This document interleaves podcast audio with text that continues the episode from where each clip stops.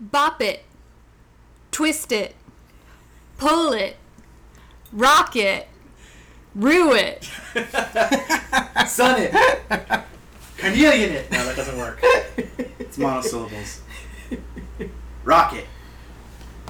All right. Yeah. Um, I'm getting used to not having to project so much anymore. Bless you. She's being so quiet. Mm. Sh- should you like introduce me? Yeah. Welcome to another wonderful episode of Radio Free Golgotha. I am here as always with my benevolent co-host Jesse Hathaway Diaz, and we are al- and we are also joined by the wonderful Mallory Vaudois. Thank you for coming all this way to our house to Where To I be here. also live. yeah yeah Yeah. yeah which is which is convenient right Very convenient. yeah Almost a little too convenient, mm-hmm. some might say. some might Put a guest on the show, they say. Put some feelers out, they say. It's not nepotism, we said. so this week we are bringing you a very special episode, uh, which is um, for the feast of San Rocco, or Saint Roch, or Saint Roch, uh, as I have heard some people, I don't know, mispronounce, I guess. Um, Okay. Yeah, and uh, it is our also as uh, it is our first full guest appearance mhm. by by someone, and it is it was kind of presaged by the Fo- Night of Folk Necromancy, Yeah, which is available on the website and through YouTube, uh, which you can hear uh, all three of us talking together like we actually are friends and get know each other well, um, which may or may not be the case. Um, my fingers smell like garlic bread. I think it's ashes oil. Okay, I'm sorry. Anyway, so the Feast of Saint Roch, uh, August 16th, August 17th, depending on which part of Catholicism you're in hmm and uh, Italy, I'm sure, has 4,000 additional dates. Um, but uh, so the Feast of Saint Roch, and uh, plant wise, we're talking about rue, hmm Yep. and stone mineral wise, we're talking about carnelian. hmm Additionally, uh, the episode is brought to you by the sun, the card, not the, well, I guess the planetary body, but the card, the tarot trump. Right, the only arcana that actually like makes sense in terms of its astrological correspondence being the thing that's written on the card. And Um, also by the demon Frucissier and I'm never going to be able to pronounce that ever. I mean I just I just run at it basically. It's like Okay. Janeane Garofalo, it's more about knowing when to stop saying it. Mhm. Um, and uh, the Eshu uh, Eshu dos Cemeterio, dos Cemeterio. And by the geomantic figure of Fortuna Minor and its corresponding Odu. Hirosu. Mm-hmm. and um, talking a little bit about plague magic, hopefully, Mm. uh, which is witches, yes. um, and uh, the Dead Magician is uh, an interesting extension of all this today. Uh, it's an experiment, but the Four Thieves Mhm. of the vinegar fame. Yep. Um, so uh, extension of this, you can sense a theme. Um, but uh, thank you so much for for trying out the many experiments today, and thank you, Mallory, for coming. So. Mm-hmm. Thank you for having me, guys. Yeah, thank you for allowing me in your house again. um, okay, so uh, tradition has it that we talk about the saint first. Mm-hmm. So Saint Roch. Anybody want to take over the the official the official natures of what what his story is? Well, the line of most obvious kind of uh, correspondence between these things is plague, right? And immediately we run mainly into what uh, Saint Roch, as one of the first mentioned in the Golden Legend, uh, reve- uh, revealed as um, I can't remember the exact word they used. It's it's a brilliant term, uh, but like getting rid of plague and pestilence specifically. But one of the things that interests me is where plague and famine kind of interrelate with each other, uh, or or swap back and forth uh, depending on what's going on.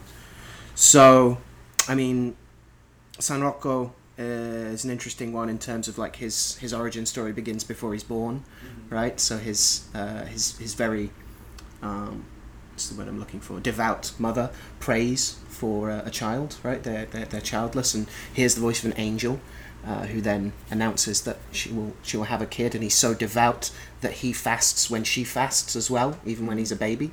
He only feeds once a day, and he's said to be uh, gladder and merrier and sweeter than the other kids. And I like that as a starting point as well. That not just like this kind of um, what's the word they use for for like uh, particularly lady saints uh, who are like burning in a building or something, but are like utterly blank about it. Uh, the beatitude is that is that one is that the right word? Maybe. I'm used to it in this context. but- Oh, no, maybe not. Uh, the, the the sense of like, oh, they're, they're they're they're enlightened and they're removed from the world, and they're not like experiencing it. Whereas like he's actually not just like, oh, he didn't cry and he was so calm and had this aura of like Ah, the yeah, divine. The beatific vision, the, the visage. Right, right, right.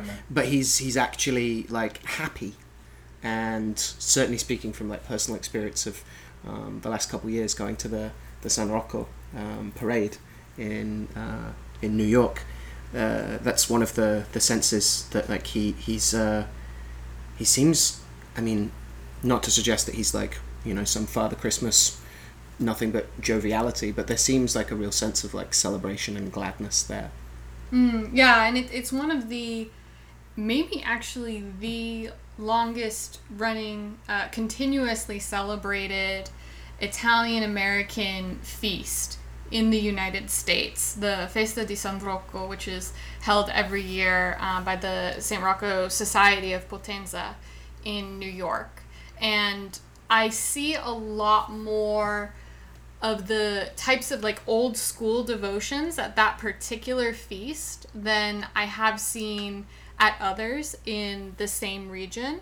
Uh, you see a lot more people who are carrying either the massive, um, they look like cakes made out of candles, but they're enormous. They're like the size of our coffee table. And carrying them is a type of almost penance um, and something that you would undertake the same way that you would undertake, you know, any other type of corporal mortification in order to uh, express your devotion through your body and through something which is painful and kind of stretches the limits of what you are comfortable sensing. You see also people with the large wax replicas of often legs because as we'll talk about later San Rocco does have a wound on his leg it's one of the things that is often seen in his heraldry and you even see a couple of people who will do the the procession barefoot which as anybody who has ever been to New York knows is uh, you know, you're really taking your own life in your hands if you walk around barefoot in Manhattan. Um, that is a, a, you know, a little bit of a bridge too far for me right now, devotion wise. Maybe if I ever learn how to levitate, I would be willing to do that. Um, but you know, these are really old school devotions that you don't see as often either uh, in the US or back in Italy anymore. And I think it's really beautiful to see it there. And I think it's in part because San Rocco is such a, in my experience at least, very approachable saint and a saint that people really fall in love with when they're engaging with him. Um, and I think he he kind of in particular because he is associated so much with protection from disease and consequently uh, with healing. He tends to inspire that particular type of faith that can really only happen when you're faced with your own mortality or a loved one's mortality, and then you get into the bonus round, right? Like you, you thought you were going to die, and then you didn't. Yeah. Yeah. Yeah, he's uh, kind of has a reputation of being the friendlier version of Lazarus. Hmm. Um, as far as beggar saint who's, I mean, he, he's a he's a he's not a beggar by by birth. He was rich. He's the son of a governor Yeah. of. Uh, I don't know how Italians pronounce French words, but I'm in Montpellier or Montpellier. They don't. um, but near the French border, and on his, he was 20 years old when his parents died, and his father gave him the kingdom, said, "You're now the governor," and he basically did what Francis did. He took off all his clothes and marched into the wilderness, gave up his possessions, and became uh, uh, an ascetic. He also had a birthmark on his chest, which was uh, the shape of a cross, which is comes up a lot in the lore, and there's a lot of fake relics uh, that you see of painted pigskin and things like that to be like this Mhm. is the birthmark. It's like you rip the skin off the saint, and that's what we raise high the banner. But um, It's, get- a, it's actually meant to increase in size as well. I think Yes. the Golden Legend mentions as oh, well. wow. Yeah, yeah. So it's not just as he grows. as he becomes more pious as well as he goes around healing more people and um, yeah, exorcising plague and pestilence uh, which is different interesting because it's um, there's a lot of older lore in Spanish culture about rock, but it roque, but it changes. I think by the time you get to the states, it is a far like he's a far less popular saint now amongst Hispanic Catholics Hmm. than he used to be. Um, certainly, the there's I grew up going to uh, the church in Saint Barbara that's dedicated to him. Uh, Santa Barbara. I just it's the English Spanish hybrid there. Sorry, uh, Santa Barbara, uh, Santa Barbara. There we go. That's the LA term. Um, it just can't combine languages. It's difficult.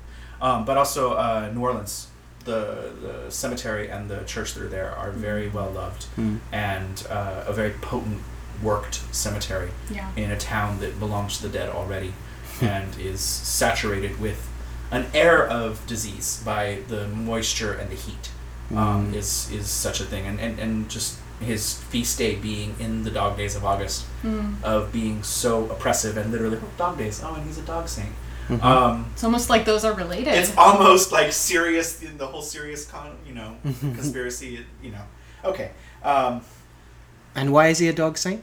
What's the what's the role of the dog? It's to bring him food. okay, okay. So he he sets off as an ascetic. Yeah, Yeah. yeah. When when last we left our hero, We're ahead. he left Montpellier and was heading south towards Rome.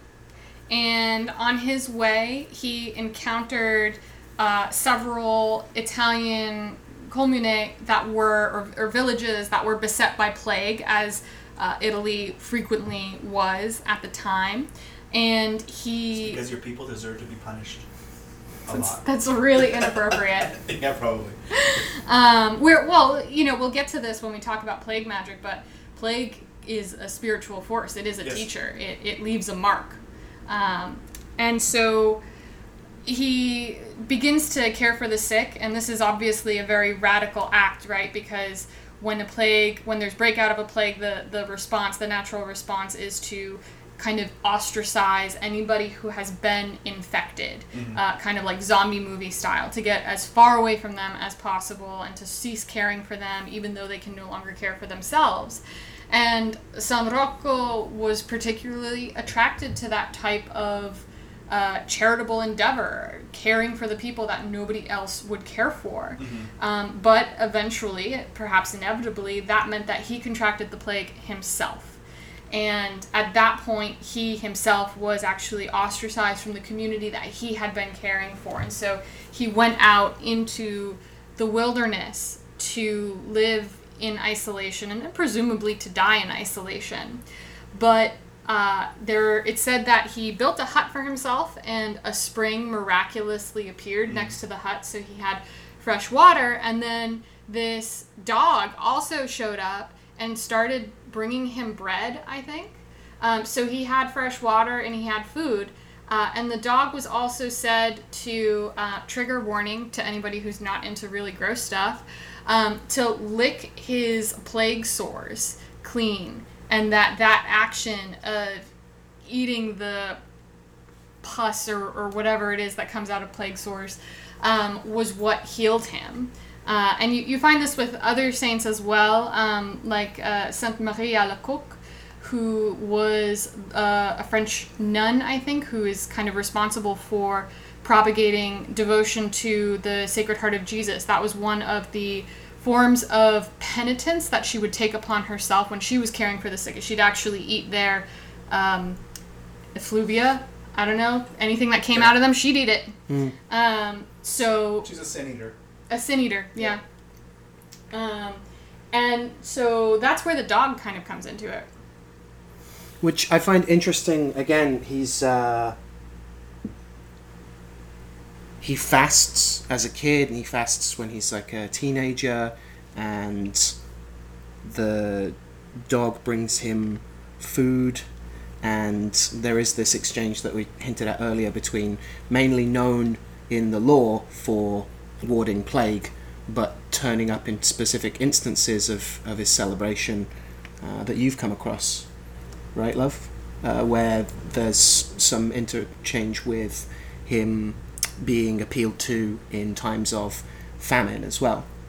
Oh yeah, I mean, I, I think in southern Italy in particular, all saints need to be able to do plague and they need to be able to do famine. That's kind of like the basic job requirements.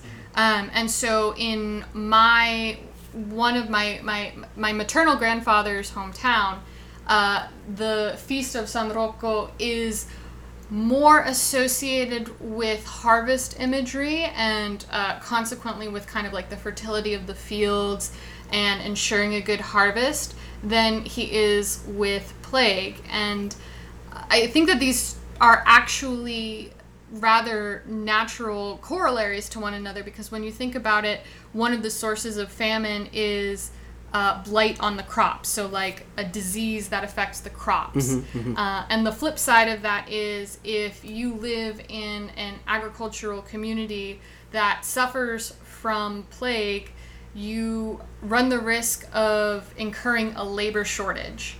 And so when it comes time to tend the fields or to uh, harvest what has been growing, if you don't have enough people, if you don't have enough labor, there's the risk that you, even those who have survived whatever the disease was once it has passed, will die of starvation because you don't have the option of delaying agriculture. It needs to happen according to its own rhythm, and you, you can't afford to be late. You don't get to push that deadline back. Right. I think it's also helpful to look at the the, the cosmology or cosmovision that, that encapsulates what these are. They are both names for a similar impulse, which is, uh, on a polite way, a teaching moment from God to be like, your community needs to band together, you need to do these things. And, and, and Rock is often viewed as a saint that is that, of like, you know, your illness can. To, it was romanticized, as illness, that he uh, suffered an illness in order to be closer or to to uh, have greater sympathy with the wound, the, the, the suffering of Christ, and it's one of those things. That's it's a fine line between saying like you're sick and you deserve it because you God is punishing you, versus spinning that around and having it be like, I can get this is this is a teaching moment for me. What can I do? How can I turn this moment of depletion and attack on me into something that nourishes me, into something that nourishes my spirit? Yeah. and ultimately I come out the other side because the, the, the, the strange thing with Saint Rock, in addition, yes, he overcame the plague and he gets this patronage from this guy who or he becomes his acolyte, and he returns back to his hometown and is promptly thrown in prison, where he withers away for five years, and then dies. And only upon his deathbed do they realize that's the guy with the giant cross on his chest, and oh my God, he's the governor of our town, Yeah. and uh, let's make him a saint right now. Um, so it wasn't there is a little bit of that kind of hopefulness that, that comes in with saints many times of like never losing hope which is mm. important and there's an anchoring in there. But i find the debate around the plague saints themselves and, and rocco being such a plague saint of his birth and death in actuality probably being close to 50 to 100 years after when we say he was but so he actually died right around the start of the great plague coming in um, as opposed to 100 years before but it, it it's interesting how it's like is it because of the the communal worship and him being named a saint by the people um, and then later uh, celebrated through the church as well?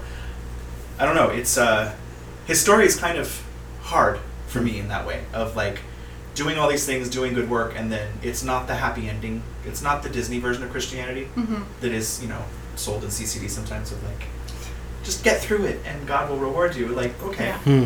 he's he's a happy saint Hmm.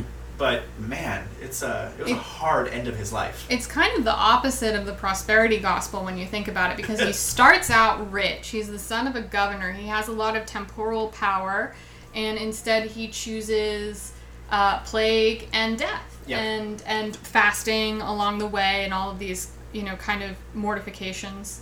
Um, but you're, I, I think it's interesting what you just brought up, Jesse, about the fact that he lived in, I think, the 14th century, and he wasn't officially canonized until the 17th century. Yeah. And at the same time, he was canonized because he was so popular. So he, even though now he is about as official and vouched for as any saint in the Catholic canon, he really did start with this groundswell of grassroots support. And that was maintained for several maintained for several hundred years without any kind of uh, official recognition. Yeah, folk saint first and merging into something larger because they could verify the historicity of it. I also find the argument that he is an inheritor of a previous Saint Roch that was in the 9th century, who was also invoked for plague and famine. And so, because of name, a different feast day, there's some that believe that um, Saint Roch of Montpellier, Mont- Montpellier, oh, foreign words, um, which was often in Montpellier celebrated in January, his feast day, and that August was always associated with this other Saint Roch, and the two became merged, as often happens in popular Catholicism, Yeah. of two things with the same name. You can argue that there's two Saint Lazaruses, but you tell any practicing Catholic that in the last 400 years, they're like, why? You can argue that Mary Magdalene is not the sister of Lazarus and Martha, but there's churches dedicated to them as a family. So Yeah. it becomes this thing of uh, the little kid shaking their finger of like, but that's not the case. And you're like, well, divine revelation, and um, it seems to be working just fine. So fuck off. And now he's accompanied by another folk saint, Yes, which is Saint Guinefort, D- dog saint. the literal dog saint. It's, a, it's this is the name of the dog that he is commonly depicted with, who uh, was bringing him food so that he could survive when he was uh, suffering from his illness and sequestered in, in the wilderness. Uh, and Saint Guinefort, how about that? I, it's it's remarkable because there, there seems to be a, sh- a shortage of animal saints. Um, there is some. The only parallel that I know of, uh, right off the top of my head, is the the lion that uh, came and helped bury Saint Mary of Egypt. In some traditions, is considered a saint um, because she had fed the lion communion, and therefore he was awakened to true lion nature um, and eschewed the flesh after that. He's a vegetarian lion. Um, but Saint Guinefort is uh, in some stories, but not necessarily in the areas that revere him as a saint by himself. Um, uh, sometimes said to be a greyhound, but um, that he was able, he somehow was a priest dog that was like next to the priest during the laying on of hands. There's all these lovely heretical. Oh, things. like a Master Splinter style so thing. the the dog is able to convert bread into the host, which is why it was this Mhm. extra side benefit to Saint Roch because he was able to receive communion, Mm-hmm. and therefore the dog in stealing bread for him, his holiness, Mm-hmm. um, his his his canonity, um, makes it spiritually nourishing as well. Mm-hmm. Wow. Um, and in addition to the, the the sheer overlap with Saint Lazarus imagery of dogs and plague and beggar mendicant, um, Bad legs. uh, well, bad legs, but like Saint Roch, as we said earlier, and as I've said many times, that man has some beautiful legs in his in his imagery, and it borders on idolatry at that point. but um, some beautiful, well, even the tradition of ex voto, right, and having, as you said, the the, the raising of the leg, um, just totally like Game of Thrones banners there. Um, but uh, to have wax or metal or wood or even drawings of the body parts that are healed, which it also overlaps into uh, Saint heraldry itself. That if you do have a leg injury, and even if it's not plague related, San Roque becomes a possibility because of the association with his leg. yeah. Um, similar to stigmatics can be used for your hands, whether or not you're actually suffering from the wounds of Christ, you know, on your day off. So, It's an interesting parallel as well with uh, Saint Peregrine in terms of, an, I mean, obviously the, the iconography of like another. who is not a falcon? Right, not yet. Not. Give it a hundred years. Start soaring off the not with heads. that attitude. Not with that attitude. Uh, he is also showing off a leg wound, and this idea of saints associated with plague also having this element of travel to them, this kind of itinerancy, if we like, or you know a peripatetic nature of like going from place to place being the stranger that turns up in, in town and, and, and fixes things in some way and then you know rides off into the sunset. And the nature of contagion being one of like uh, spreading and of uh, affecting things next to things. And it, it's also interesting to look at which saints are allowed to show physical deformity. Um, I was thinking about this today because I, I went to the parish that's near my office uh, to say hello to the statue of San Rocco that they have there and um, to just kind of pray for his inspiration for this podcast. Um, but It's pronounced podcast. Budka- yeah, in uh, in Basque, Yes, uh, just you know, in, in, in Bronx English. That's Yeah. how we say it. Gotcha. Um, and so, uh, it, one of the things that really struck me was that there's a lot of saints there. There's uh, Santa Lucia, Saint Lucy, there's Saint Bartholomew, and these saints are depicted with either you know heraldic recognition of injuries that they suffered in life. Um, so Saint Lucy is holding the eyes that you know she's said to have been plucked out of her out of her head. Um, But she still got him! but she still got him. and you know, she she doesn't have these gaping bloody holes in her face. She has her lovely, beautiful eyes, and then also eyes on a plate. And likewise, Saint Bartholomew, who's said to have been flayed alive, he is carrying his skin, but he's not, you know, a bodies exhibit in the church. He appears uh, completely whole and and uh, in no way injured. Um, and I, I think that there's probably other examples of this as well. Um, but then San Rocco is permitted, I guess, in a way, to reflect mortality and reflect the fact that even the saints, uh, having lived exemplary lives before God, were mortal, fallible, and even though they're kicking around now, they did die one day. And I, I think that that is uh, its own kind of profound mystery.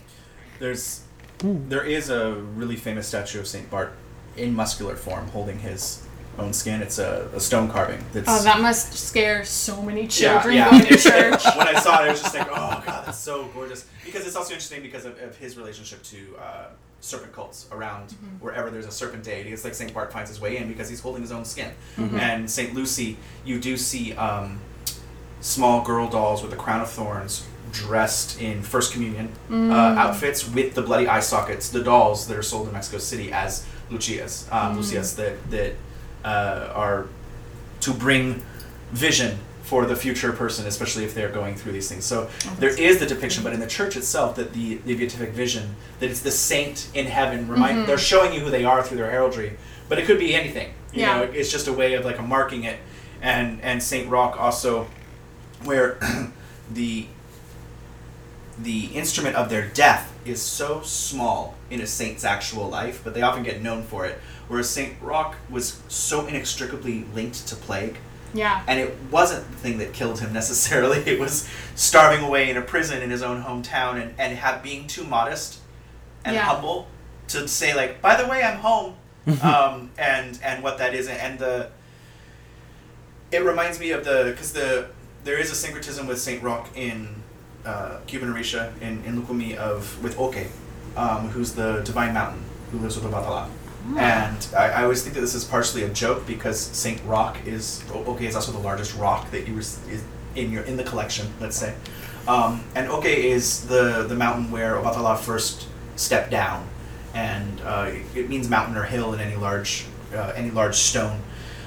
But Obatala was also a, a, a figure since Oke is so linked to Obatala that Obatala was thrown in his own son's dungeon uh, when traveling, and uh, part of it from just not listening to advice of like you have to change into white cloth constantly so that people will recognize you because Eshu's going to come and throw palm oil on you, which he didn't predict at the time. But he only had a certain number of changes, costume changes, to make sure that people knew that the king of the white cloth was still in white. And so Shango's kingdom goes to plague and famine. And uh, they ask why, and it's because there's somebody in your dungeon and goes down there and realizes his own his own father is there, um, which is an interesting thing. Again, dealing with plague and famine and being thrown in jail and what that is, and the notion of when you are sick and when you are ter- not a, a, a terminally sick, not the right. Um, uh, continually sick when you're living with a disease, the idea of the body becoming its own prison, that Mm. you are behind the bars of your own body. This is your body has betrayed you. You feel you feel betrayed, and the question of why me? What is this? Um, I would imagine has to arise, and it seems to be part of the the natural processing of any diagnosis that is that long lasting. Um, and playing in that time period, which is there's no cure. You're you're going to die. It is still a very difficult disease. Um, it was something that uh, uh, was talked about at the last VGS. I'll footnote him. He's a his article is amazing.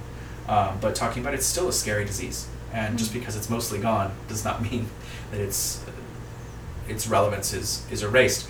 But also the transference of plague in modern cultic practice heavily to HIV is a huge thing. The plague saints are now HIV saints, and because plague has been mostly erased, it is now a, a diversion. And the concept of a plague saint as a category as to what is, which kind of goes into plague magic in that way, but that there were people that commissioned paintings and tapestries of a plague saint who was often a patron saint of the town or a new saint, like let's take a chance, and commissioned that saint with all of the family painted in the portrait, interceding between God, and so that the so that the saint in some ways becomes uh, the scapegoat in the sense of like let's let's they will take our suffering on for us because they can handle it because they're saints which also brought in in many areas like i know spain france and i believe northern italy for sure.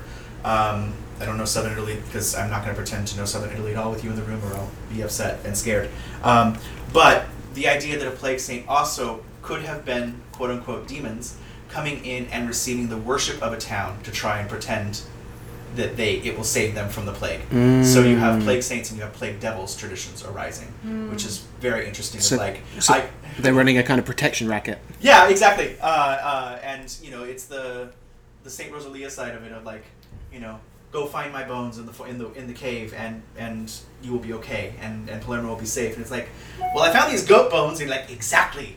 Doesn't matter that goats are a satanic animal. It's okay. And they were right where I told you they They- would be. exactly. And that is the that's the moral of the story. Yes. Listen to me. Listen to Rosalia, Exactly. which is apparently how you pronounce it. Yes. So the Spaniard in me is like Rosalia is going to be so much easier. Okay. Um, anything else you want to say on Saint Roch, or let things come up as they will? Because I feel like plague magic is an easy s- segue. Segue, there. yeah. yeah. Yeah. Maybe we just started it. Yeah. Mhm. So plague saints, plague devils, and so plague magic as a type of magic. Um, are we wishing people the plague? Are we preventing the plague? Depends on the day, really. Yeah, and the people. That's true. Define people, define plague, define magic. Mm-hmm. okay. Well, it becomes a stand-in or a metonym, if we like, for contagion in general, right? Which itself is a way of approaching a certain methodology of magic or a certain mechanism by which it is thought to work for a start.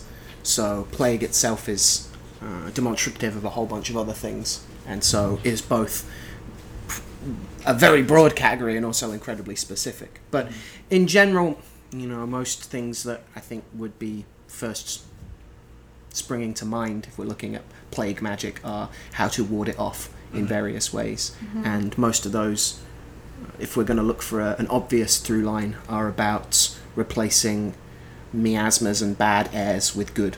Mhm.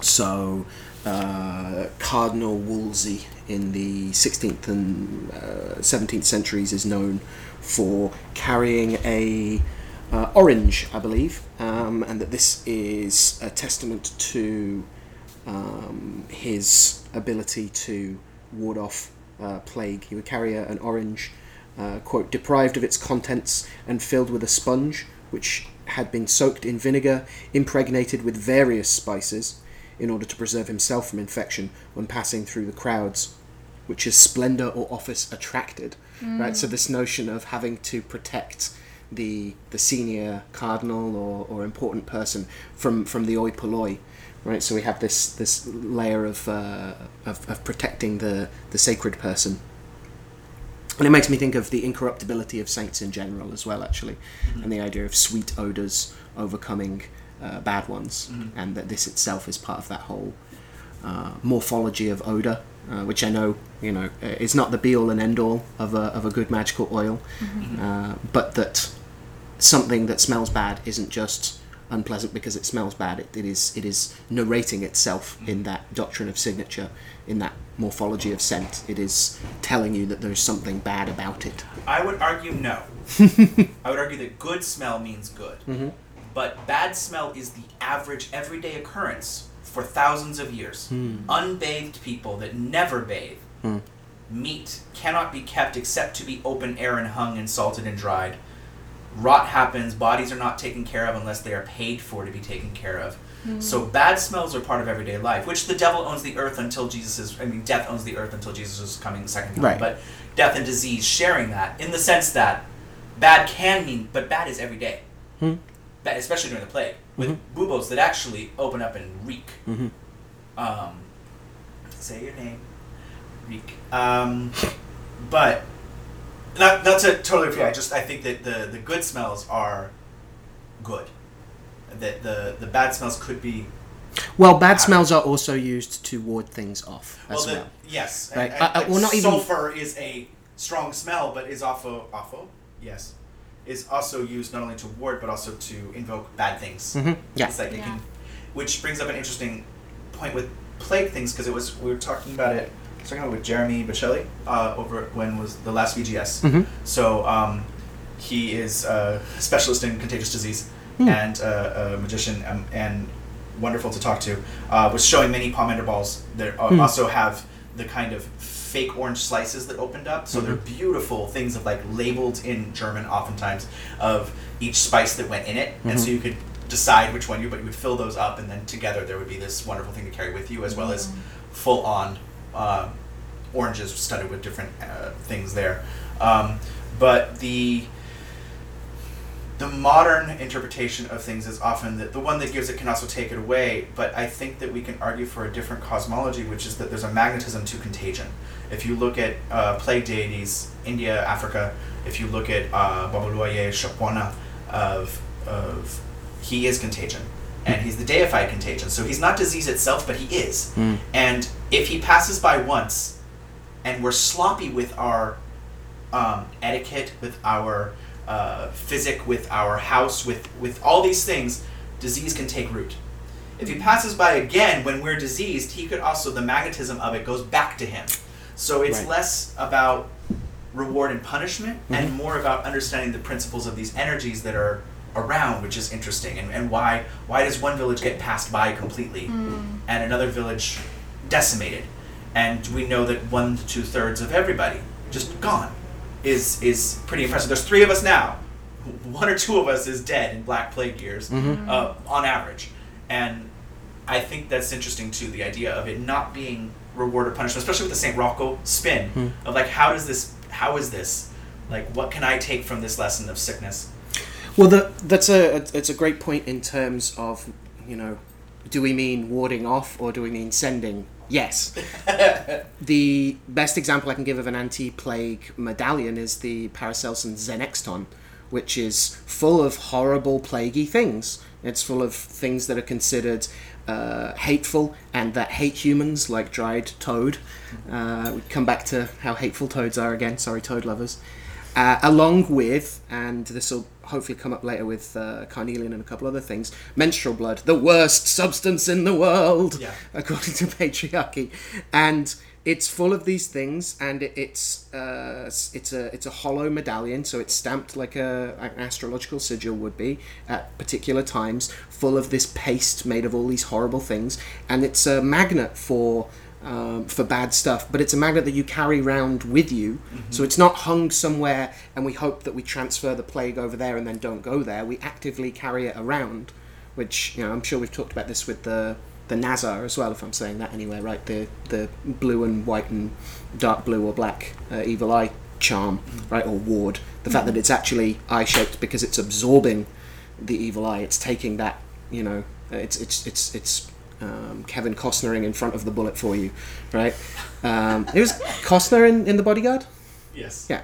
Uh, it's it's your astral bodyguard, and, and, and so that's why you know some folks say that they should be periodically washed and, and soaked, not because they run out of power, but because they they're uh, it's a it's it's flypaper, it's attracting that stuff, and that's um, definitely the case with the with the Zenexton. It's powerful because it, it has a sympathy. the belief in the onion.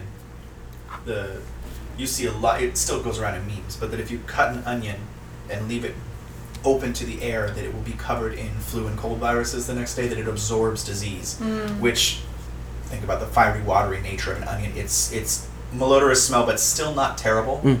And uh, interestingly, in in in Orisha worship of using a red onion in black beans uh, to represent the, the family of Babaluaye and the plague, the, the disease deities that are the the earth deities in that way. Which is also plague is punishment in some way of the earth, and which can relate it to famine. That like uh, one of the, the hallmarks of Babaluaye being his name meaning father of the world. That when he is upset, that he pushes the grains of the earth through your skin. That that is why popcorn is sacred to him is because it looks like smallpox. It's being it's the it's beans and things being pushed through your skin to show a connection to him, which automatically connects plague and famine. Famine. They're- Is that the root of tryptophobia? You know that thing that people are afraid of like circles too close together because Maybe. they're afraid of the things that are going to come out of them? yeah, it's certainly the, the lotus pods and the Suriname toads. Yeah. Do they hate us as much? They might. What devils are in their skin? Yeah. Probably. certainly the idea of what is the idea of uh, uh, bumps moving around under the skin.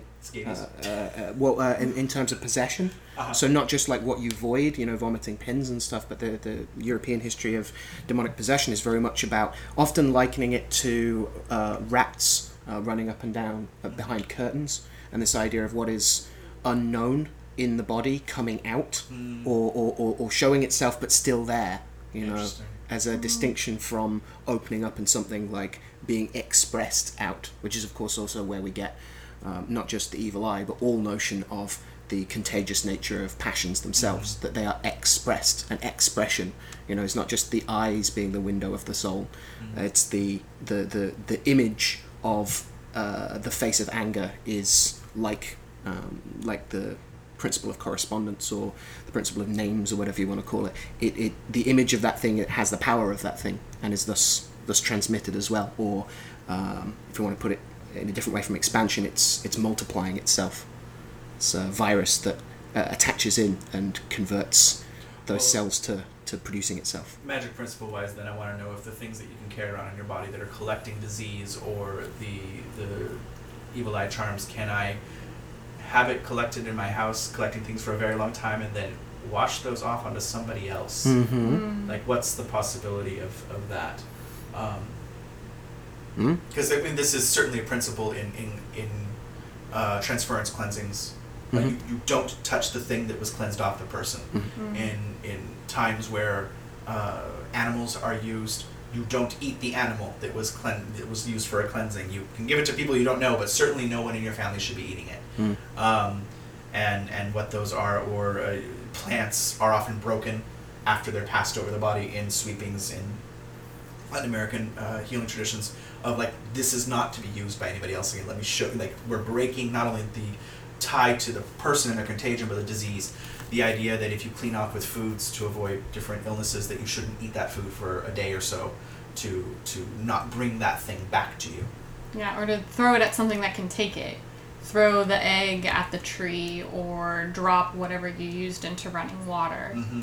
to, to give it back to something that has the capacity to remove the illness and, and hopefully neutralize it Mhm. if it's strong enough. Take it back to its rightful owner Mm. of the days of disease, the, the wild woods, and what those are. Mm, yeah. The egg is especially interesting because it requires breaking it to test that it's to, to read it, right? Y- It's not just a transference; it's also a diagnostic, right? It can be. It can be. Some eggs you don't want to break. Hmm. Like like yes, with incurandorismo, you you some of them if you're going to do a general diagnosis, you might do several egg cleanings, but the first one, yes, you have to break that. But the last ones, you throw those into the toilet and flush them as quickly as you can. Like you Mhm. don't want to look at them, you don't want to see the devil that's contained in them. Hmm. You just brush the person off and, and use perhaps one of our, our other guest stars of Rue uh, to to the bitterness of fully expurging all those things out. Um, so yeah, it can. But diagnosis, I would diagnosis is different from full off cleansing. Like I do, you don't always rip the chicken apart to read its liver after you've Mhm. cleaned somebody with it. Mm. Sometimes just let that, which by account and and having seen them done in various traditions, organs often liquefy when someone is really really sick and is cleaned with the animal, which is you know hugely disturbing um, Mm. to see. Uh, Rue is uh, interesting in terms of it being an irritant, right? It causes uh, can cause skin rashes and things like that, right? And so, is there a sense there? Do you think of it having the the power to do that thing and thus affect other things that? Um, Maybe I mean, what is it? It's like one out of three to two out of three, depending on the area, have contact dermatitis issue with rue. So yeah, it Mhm. causes raised welts and things like this. There's some a belief by many that it's actually a substitute for Syrian rue, which it looks like, Hmm. um, and that it was a, east moving west thing. That there was a, a native ruta that that looked like this in that way, but I think. Uh, in the substitute way, it seems to substitute very happily for many other plants. And um, I know you have tons of lore of, of this, so I'm to let you. Uh, yeah, thanks for raising the expectations really high for my I first said I say it was good lore, I just said you have Okay, tons of lore. thank you. Oh, yeah. Abundance can be disease as well. Indeed, That was, the Capa, indeed. that was the Kappa Draconis thing, right? The yes to everything is not always necessarily good. Right. But no, uh, no. We, I've heard you talk wonderful things about uh, Rue, so just take it away so I don't have to keep talking. Yeah, thank you. Thanks, thanks, That was a great segue. Um, well, why, why don't we start with the name, right? Because the herb rue is not etymologically related to the English language word rue, as in the verb meaning to regret. Um, Rue or the day. yeah, to rue the day, uh, to rue one's actions. Um, the that the the verb comes from a Germanic root meaning to I think to feel contrite. Um, but the word rue, as in the herb, uh, comes from Greek via Latin.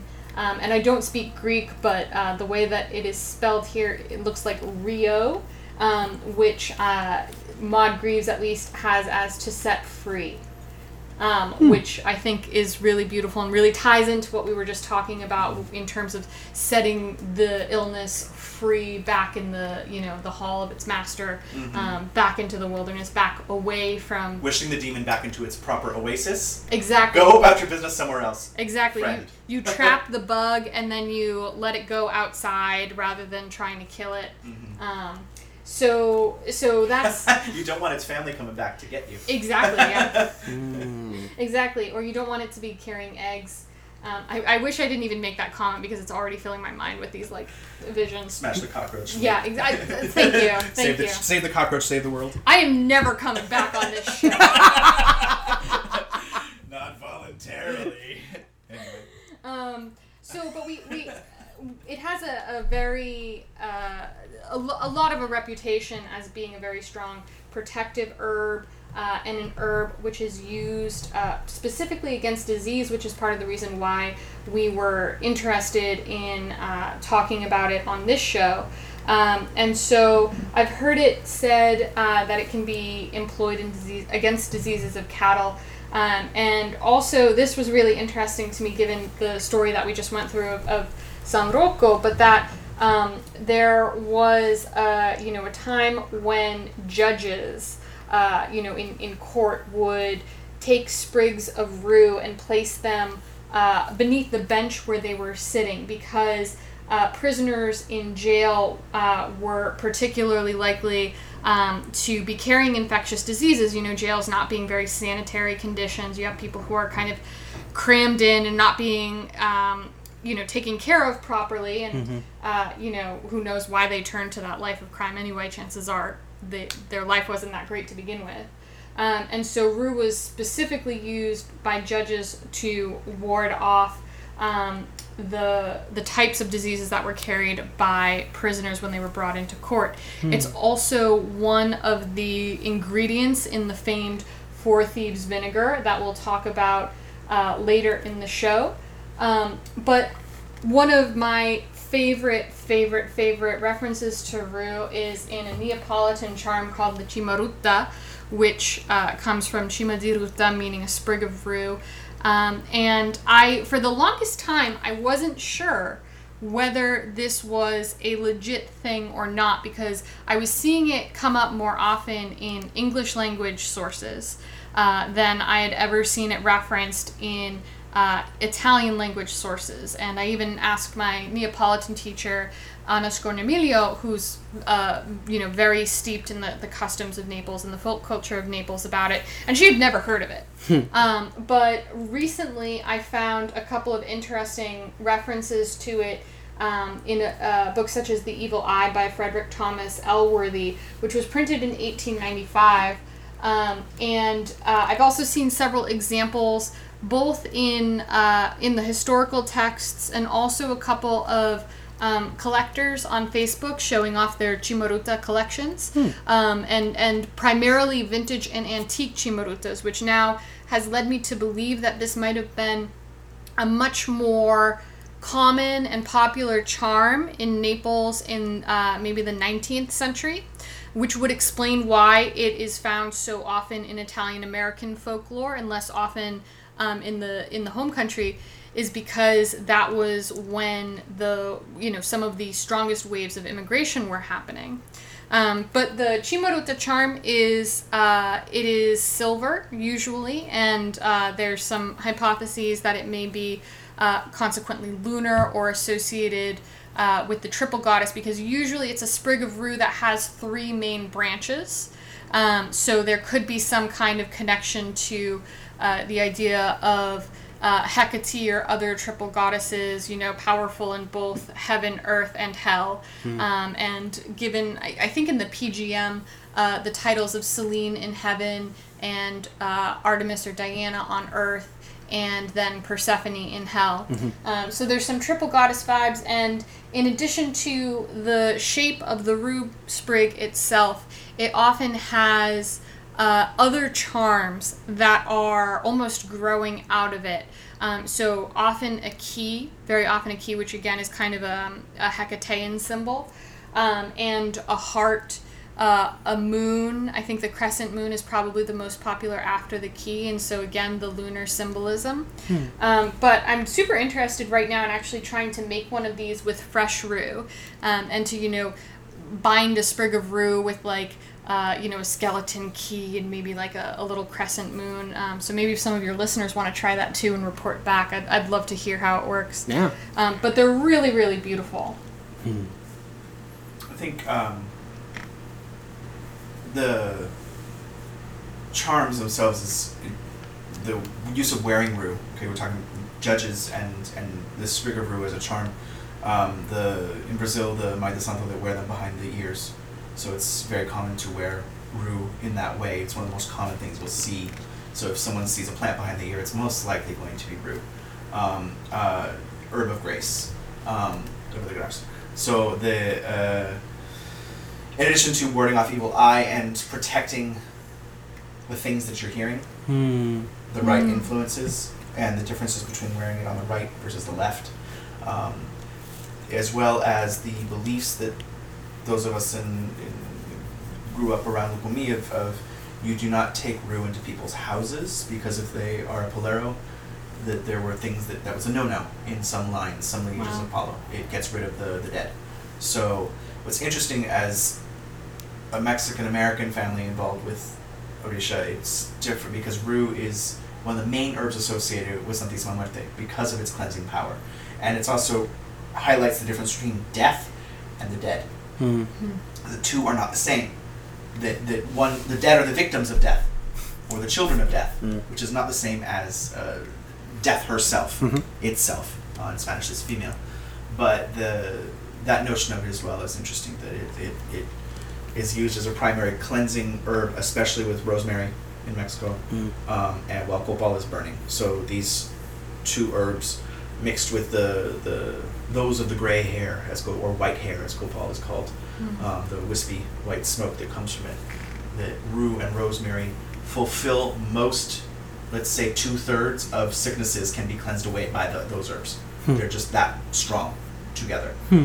um, and that they are used for limpias constantly because of that.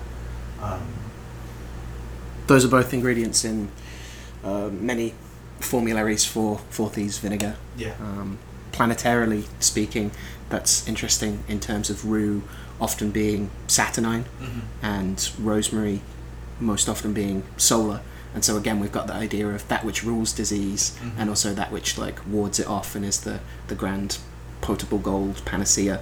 Well, it's true because the sun rules disease itself, as Apollo was a plague god. Right. The uh, the arrows that shoot from afar, and, and also if we go back to Saint Roch imagery of like oftentimes depicted with Saint Sebastian as fellow plague saints, um, with the Virgin Mary trying to suckle and nurture people in times of this famine plague outbreak. which itself is a backtribution, right? He's he's associated it with arrows, and because arrows and the resurgence, uh, I think Renaissance era Mhm. of uh, an interest in those pagan gods and looking back at Apollo, like it, it, it it's added in afterwards that like that's the that's the connection back because he's he's an athlete and so he's about like Sebastian Mhm. being about like good good health, Mhm. I guess in that term, vigor and strength, and also that he's you know beaten. He, he pulls a bit of a Rasputin, right? They try and kill him a couple times and he just won't die. Yeah. So there's that like um, perseverance, and endurance, one and for our stuff. podcast with Saint Sebastian. There we go. Yeah. And so that idea. Episode two. Oops, I don't know. Yeah, yeah, no, no, no. It was it was an early one for sure. But the yeah, the notion of like tying it back to and not just Apollo, like Resheph and a variety of other like you know, gods of the burning plague, uh, also being far darting or um, uh, Yeah. far shooting. Well, you bring up an interesting concept for me of like, certainly not if, if Sebastian was a historical person, he wasn't thinking about his relevance to disease from arrows.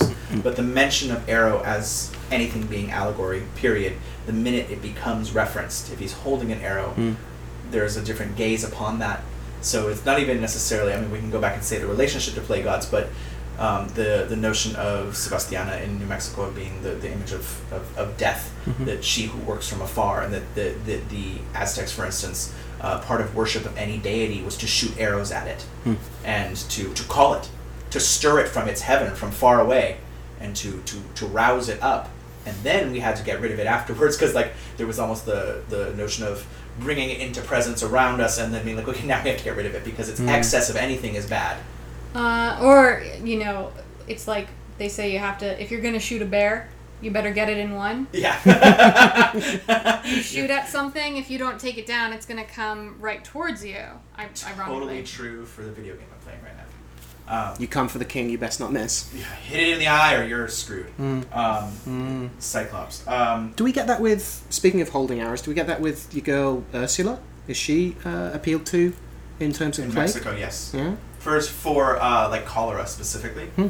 Um, also because of horrible, horrible folk prayers you find of like the eleven thousand virgins, meaning your daughters are replaceable. Like bring me more daughters because mine are dying. Mm. And it's like, don't heal my daughters, but like, just there's going to be more. Um, Wow. But she's also tied to uh, impotence heavily, as the the witchcraft using her that you can reverse her image, and the arrow, arrow goes down because she is a, a woman holding the phallic arrow, Hmm. and therefore can stop disease, stop STDs, um, prayed to for STDs and things like that. Still, um, at least in Mexico, which is you know the center of the universe in my head. So.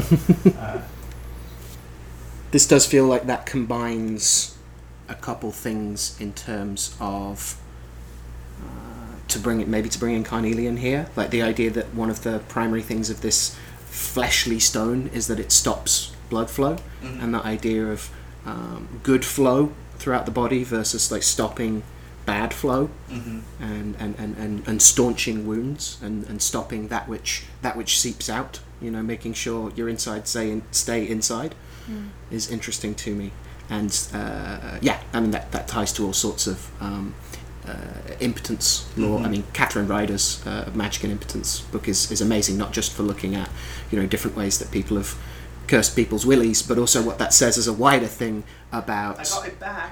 right, right. What the wider thing about like it, uh, the the erection being considered a you know a primary sanguine thing, not just because sanguinity is about um, not just joy but also lust, but also that the the air and and and spiritus of the body is is filling something, and that uh, that's all blood, and that uh, you know, prior to a bunch of Paracels and stuff, every disease is is in some way a disease of blood. Right? That everything comes back to the blood. That the idea of organ failure is kind of new. Organ failure when the blood is doing what it should be doing, as opposed to it, failing in that place in the body because uh, something is wrong with the with the blood or with the, the humours in the blood. Um, the the sanguine humour being like the plasma of the voluminous vehicle of blood that carries things. And the idea of seed itself being a kind of rarefied blood, as is you know milk, as is pretty much every um, uh, you know bodily secretion. Mhm. White blood and, and red blood contrasts and things like Mhm. that. Um, Carnelian, I find the lore, uh, the, the compatibility with coral is quite interesting. Mm. Coral being uh, a bright red ocean Mhm. stone with its own lore everywhere, whether it's uh, Medusa blood or, or uh, just the blood of the, the, the things that live in the sea, the blood of the dead, even Mm. congealing. Um, the carnelian is the land version in many ways Mhm. and uh, becomes uh, uh, substitutes for each other in many different places around the, the world. Of you don't have coral, but you can have carnelian and probably agate, Mm. red agate in some Right. form, a reddish agate. Um, to to have this, it's not quite as brilliant as some corals can get, and we even dye our corals to be more red, which then bleeds upon us, which is quite interesting. Hmm. So it kind of the, the, the cheap dyed coral in some ways echoes the ancient lore more Mhm. because it, Mm. it bleeds onto our clothes and our skin. Uh, but the carnelian is a purifier um, and uh, a way of encouraging prosperity, a way of signifying longevity, which coral is oftentimes a like Yoruba culture is, is immortality. Mm. Um, and this is uh, uh, just the use of coral and its association, the reddening of the flesh, what that means. Uh, certainly, we've talked about this at other times, but like red flesh to me, because of Basque means naked. Um, it's the flesh that is can be reddened. It's it's not covered in clothes. Um, It's Adam and Eve being called red. Yes, exactly, and, and ruddy, and, and, and of the earth, and what this means, and like because we were talking about dry soil versus wet soil. Mm. So if your if your body is lacking something, it's red. If it's gaining something, it's black, Mm. um, which carries over into our stock market terms. But uh, color theory aside, is its own wonderful fascination for me. Uh, the overlap, interestingly, between that is that red flesh, if you're talking about things that are red colored of the body, is that Ru is also an Eshu in Kimbanda. It's Eshu Arruda, who is sometimes believed to be the same Eshu as Das Campinas, the Eshu of the meadows or the fields. Um, very strict Eshu, very narrow focus, but it is one of the divine plants that is, or demonic plants, something. Um, uh, but the the plants that are walking as spirits that we can interact with and that can possess people and guide people as their patrons and as patrons of workings or patrons of people. Mm. Um, and I find that that little thing interesting as well. That a foreign plant becomes in and has to express itself, much like the mango tree. Um, uh, in addition to some of the other plants that, that work their way up. Mm. Um, But I do think that the, the the color magic stuff is salient, and I think you guys have talked about this on the podcast before. The idea that sometimes you have certain rituals or recipes that call for things not necessarily because of their you know chemical constituents, but because of their color. yes. And red in particular in uh, southern Italy and, and probably other parts of southern Europe is uh, it is almost the, the most important color in magic because it has this reputation of being a powerfully protective color. Um, it is the color of the cornicelli, the, the little like um, horn amulets that you see, which were traditionally made out of coral. Um, now you find them often in just red plastic, along with the manofico, uh, the the fig hand amulets, um, which have the, it's like the thumb in between the um, middle finger and the pointer finger, um, and all of these are, are ultimately believed to protect against the evil eye. But you also see in Italian churches, oftentimes the votive candles are placed in red containers, um, and in the drumming work that I do with my teacher Alessandra Belloni, the heraldic colors of our work are red and white. So we'll often wear white garb and then you know with a red sash. Um, and that's a, a little bit in contrast, I think, to, to some traditions where you see that red is a little bit too heating. Mm-hmm. It's it's more on the dangerous side, even. But you're still wearing white with an accent of red, which is interesting, as opposed to Mm, dressing from foot to head like cardinals in red, which is the blood of Christ and its saving power. Or if you go into the four sons of the Congolese belief of the red sun being the sun of the living, it is the only sun that the living world actually has by itself. It shares the white and the black sun of the horizon with the world of the dead, and the yellow sun belongs to the dead. So it's the color of life. It's reliance of, of red flannel, red red cotton, red string in in conjure and root work, er- echoing the kind of Bantu uh, uh, philosophy there, and and the idea that the enjoyment of life, the Orisha that owns red, Shango, is like he's king of this world. It's um, Letizia, it's the what we talked about before, like joy, and it's fire, and it's fiery, and it's the color of blood flow only happens while you're alive. Um, the meat turns brown really quickly. Yeah. Um, it's uh, and again, it, it, it calls and it also ennobles the two main uses in, in lapidary law for carnelian precisely because of its redness uh, that it purifies the flesh, it stops blood flow, especially uh, tied to, uh, it's considered very good for um, menstrual problems, uh, especially, but also that it calms anger or that it, um, it soothes wrath, right? The, so it, it, it, it again that thing of like ruling that which it, it is associated with that it, uh, it it brings to bear and there are you know there's a wealth of like image magic around um, also pretty martial looking things engraving uh, carnelian with uh, you know the image of a soldier uh, for instance um, or a man with a sword. And the expansion from keeping you calm and you know not bleeding out uh, to a general sense of protection starts to include some um, some more stuff around like protection from um, enchantment or enchant uh, or, or, or seduction or vice right? So it's the it, it, it, it, it regulates the um, that which might be considered the um, the infractions of the the red-blooded heart. That's interesting. In the parallels where there's black and red as opposed to white and black things, so pre-Indo-European or East Asian or even uh, Kemetic associations of red-black polarities, um, red becomes associated with focus um, because black is expansive. Mm. So the contracting nature of focusing something, um, lacking, you're focused on what that what you need. If you're Mm. lacking food, you the, the other things in life start to be less important because you need food. Um, so this idea of the, the reddening of the gaze, the, the seeing red, what that means, and carnelian seems to um, be the the cooling force of red. Red as Mm. a way to stop the bad red flow, meaning uh, both menstrual blood as as well as blood flow in general, which is interesting. Just for the we chose uh, Fortuna Minor Mhm. as geomantic, and uh, the corresponding Odu is Irosun, which literally means menstrual flow, menses, Mhm. um, or sounding Osun, and which is uh, an orisha of warning, of, of stop and look and pay attention, as well as Osun being camwood, which is the red powder that is used as an ashe itself. Um, so it's the it's the color red. It's a flagging where the the needs to look both spiritually and physically at your immediate situation and surrounding is very important, uh, especially if you're going to stay alive.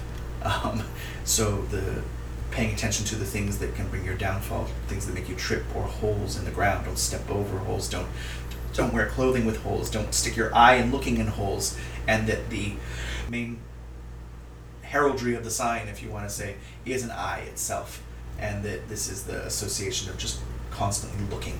That you Mm. must pay attention. That if the osun, the the orisha that is received with warriors, uh, is the the rooster cup with the bells. That if you hear its bells, this is bad. This means something's coming after you. And so similarly with um, how does that tie into menses of well, there's no child. And it's the thing of blood flow is happening. Make sure first it's not a miscarriage Mm. make sure that, that this is normal and then it's still something else is different for women during this time uh, that men can never understand and so there's a lot of projection about that and its value as to positive negative or its effect on men or the rest of the world Mm. but the plain fact of the matter is, is that uh, there's no way to understand it for, for men to go through it to know what it is like to bleed Mm. for several days and have to worry not only about physical self but the the other stuff that's out there that is projected upon women for having this um, portal to heaven, as as I would like to think of it. Um, as a, as a gay man, still saying portal to heaven, um, because the babies come from in there and the demons. Um, I don't know as much as many ways to connect that to Fortuna Minor. So usually we talk Mhm. geometric figure first and kind of branch off into Odu, but I'm finding all the, the flaggings of interesting of Menses being talked about and Mm. and paying attention to health Mm. and the warning signs that we have this sign that comes that is resounding like stop and look and pay attention. Mm. Like the door handle is hot. Mm. you, s- you know, like we need to to watch that the that, that when rashes happen on the body, Mm. stop. Something's off. What did you touch? If that's all it was, great. But like, is it a symptom of something else? The skin reflects the liver's health, especially the filtration systems of the body, and the the red parts of the body, the tongue, the mucous membranes. Like, what happens? You can diagnose people's health by tongue in Vedic uh, uh, medicine. So it's just all of that is so interesting. The overlap there. Looking at the the symptoms. Yeah. symptoms as, as as not just in order to erase them, but always to treat everything in that holistic way of like, what does this mean?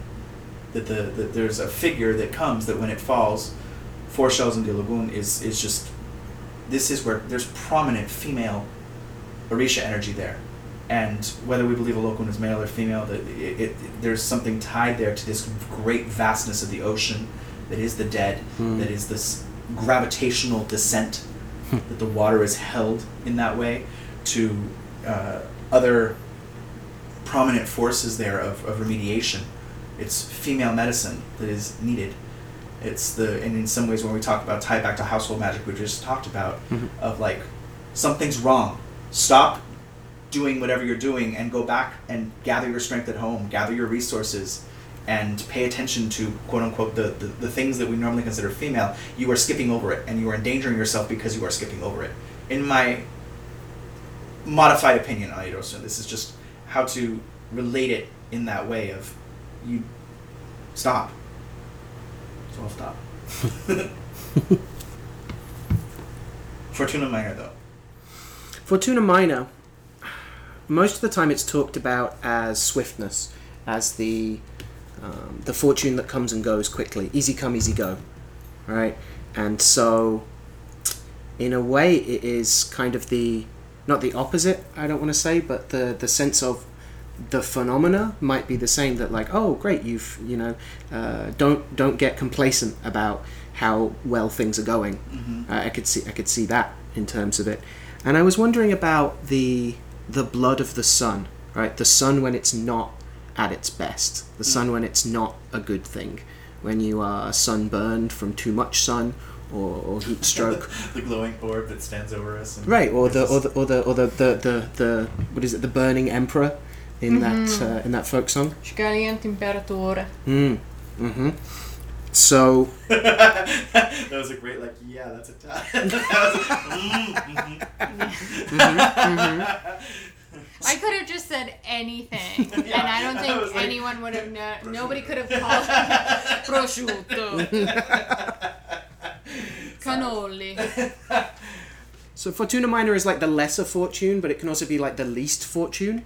It can definitely be the least dark timeline. It's The making littlest fortune. right, right, making the most out of a bad Could deal. have been worse. Right, could could have been worse. Yeah, it, it, it, it I asked says. for money and all I got was this shiny penny. Mm-hmm. Mm-hmm. Yeah, and of settling potentially, but it's it's definitely the why are you doing? It's definitely the one that's like why are you doing little bits of immediately trying to get money magic rather than building a, a, a wider prosperity, and in that sense, it's but it's also it's also glitches. It's it's very much like ah, glitches. What I mean by uh, it? It's the exception. It's exceptional in every sense. So it isn't the the slow, steady success of Fortuna Major that that has this kind of bootstrappiness of wanting to do everything itself. It has that sense of, of like the the accident that uh, is fortunate that you find the ten dollars on the street after needing it to get your bus home. Mm-hmm. Right? It, it, it, it's cludging. It gets you there just about, and then it falls apart. Right? It's the it's the fortune you need in that moment. And so I think there is a sense of like I don't know, you- like if if you can imagine like it's there's often a thing with geomancy of saying like here's the the good hand and the bad hand of the planet, and Fortuna Major and Minor are the solar figures, and so the idea of mm-hmm. like you can imagine like the sun in retrograde, mm-hmm. like, it, could, it can it can be that kind of thing, right? It can be I say like the sun doing all of that that bad stuff, but it's definitely that notion of passing luck, that which is like flowing past, mm. And the Akhenaten hands of the sun ray are slapping you instead. of- yeah, mm. yeah, instead of like lovingly caressing you. Yeah. yeah, yeah, offering you the gold. Well, the the sun is of course never retrograde, but Mm-hmm. at the same Not time, with that attitude. it Sorry. it does tend to afflict the planets that get too close to it. Mm. Um, which are either they come under the beams and then become combust, and the actual, you know, the orb will be different depending on the astrologer and, and the, the style of astrology that they've trained in. Um, but And that that cazimi is interesting. Yeah. Out of yeah. So cazimi is um, so so you may be aware, you know, twelve signs of the zodiac, and then each one has thirty degrees within it, and then the degrees are further subdivided into sixty minutes. So this is a pretty uh, minute um, uh, division of the ecliptic. And cazimi, I believe, is plus or minus 16 minutes from the exact conjunction between the sun and any other planet. And uh, it is said that this is, you know, contrary to being under the beams or combust, uh, that is too close to the sun, when you're really in that sweet spot, that like heart of the conjunction, um, that in a way that planet will become kind of supercharged. Um, because it, it, you know, it is merging. If, we look at the sun as being kind of like God, um, it, it is merging with God, um, and that's uh, you know a, a volatile magic to play with, and, and something that uh, usually you get a little bit of leeway with planetary elections um, or, or any kind of astrological election. Uh, with cazimi, no, you better get that one right. um, pay pay attention to that. So the parallel of that is interesting in that the suffering of disease, like Saint Roch, uh, attains sainthood through this relationship with disease and suffering, and so he goes combust. That life becomes combust, and eventually he is achieving union with the Son with God, the apotheosis and the hmm. chrysopoia of of that. And the reason he's even found out to be, you know, secretly the lord of the land, he doesn't tell anyone. An angel puts a golden tablet under his dying head. A golden tablet. And that's what they read. That's like, oh, it turns out he was, you know, uh, the, the call was coming from inside the palace. uh, which is, I don't know, it's, it's, it's like the last paragraph of his thing in the Golden Legend. It's just like, oh, yeah, yeah, yeah. So an angel turns up at the beginning to announce that he's going to be born to his, his devout mother, and an angel turns up at the end to announce who he is to uh, to everyone else that finds his body. And he's in in uh, southern Italy. The biggest pilgrimage spot for uh, San Rocco is Tolve, which is in Potenza in Basilicata. And uh, one of the, I, I, don't know, it's kind of a chicken and egg thing, but um, because it is so popular, they have a wealth of gold ex votos. And when they take him out for his procession on his feast day, they will build a cape for him that is made out of all of this gold jewelry. So when he goes out, particularly under you know the under the the Basilicata sun, um, the less popular sequel to Under the Tuscan Sun, um, this is not the right audience for that joke. That's a, that was a kind of you May know it, may it soon be so. yeah, so, yeah. um, uh, live, pray, laugh, everyone. Um, that's the message of today's podcast. Um, Not you pray love. eat, pray, love, live, love, laugh, whatever, you know, white lady bullshit. Yeah. Um, so, what was I talking about? Tolve. Gun. Uh, gun. Oh my god, that's not what I meant. Gold, Gold. sun, Rocco, cape. Wow. Yeah. Gun. Really, really awesome cape that he's paraded in, and because he's under the you know the strong mezzogiorno sun, uh, it looks like he's glowing. It looks like he's this kind of second sun, which is out and walking around on the earth. Um, and I found some really lovely kind of like late '90s, early 2000 animated gifs um, on the uh, St. Rocco Society website that reflect this um, what it what it looks like um, as an as an impressionist moment. Um, but yeah, he's he's cool in that way. Yeah. I have this other angle on Fortuna Minor that I'm interested to, to see if there are there are parallels here, which is like the sun not in the sky being great and the Fortuna Major of you slowly, um, you know, accruing your your fortune, but the sun entering the underworld. Because there is a lot of stuff around Fortuna Minor feeling like a figure of, of coasting, of like mooching, of getting by, but moreover of being involved in like underworld or underhanded things of like the, the the the bad fortune in the sense of like the fortune that's precarious because it's not necessarily exactly super legal uh, for instance. And so this idea of like uh, this you know fortuna minor having this quality of the demimonde of like of not walking through hell in terms of uh, a catabasis of of achieving something and then coming back or of resurrection but of like being in the half world of, of, of operating in the shadows to an extent That ill-gotten gains are still gains, Mm-hmm. but they can disappear very, very quickly. Right, right, right, right. Yeah. That uh, then you have the not only just entering the underworld, which would be the west, but the entire journey of the sun through the underworld. That the stirrings on of the dead still need more effort to manifest for the living than actions directly taken in our world, and uh, the the need to stop, look, and listen, and figure out how to bring those things to fruition yeah, is the blood must go into the soil, and the soil must produce fruit. Um, is interesting.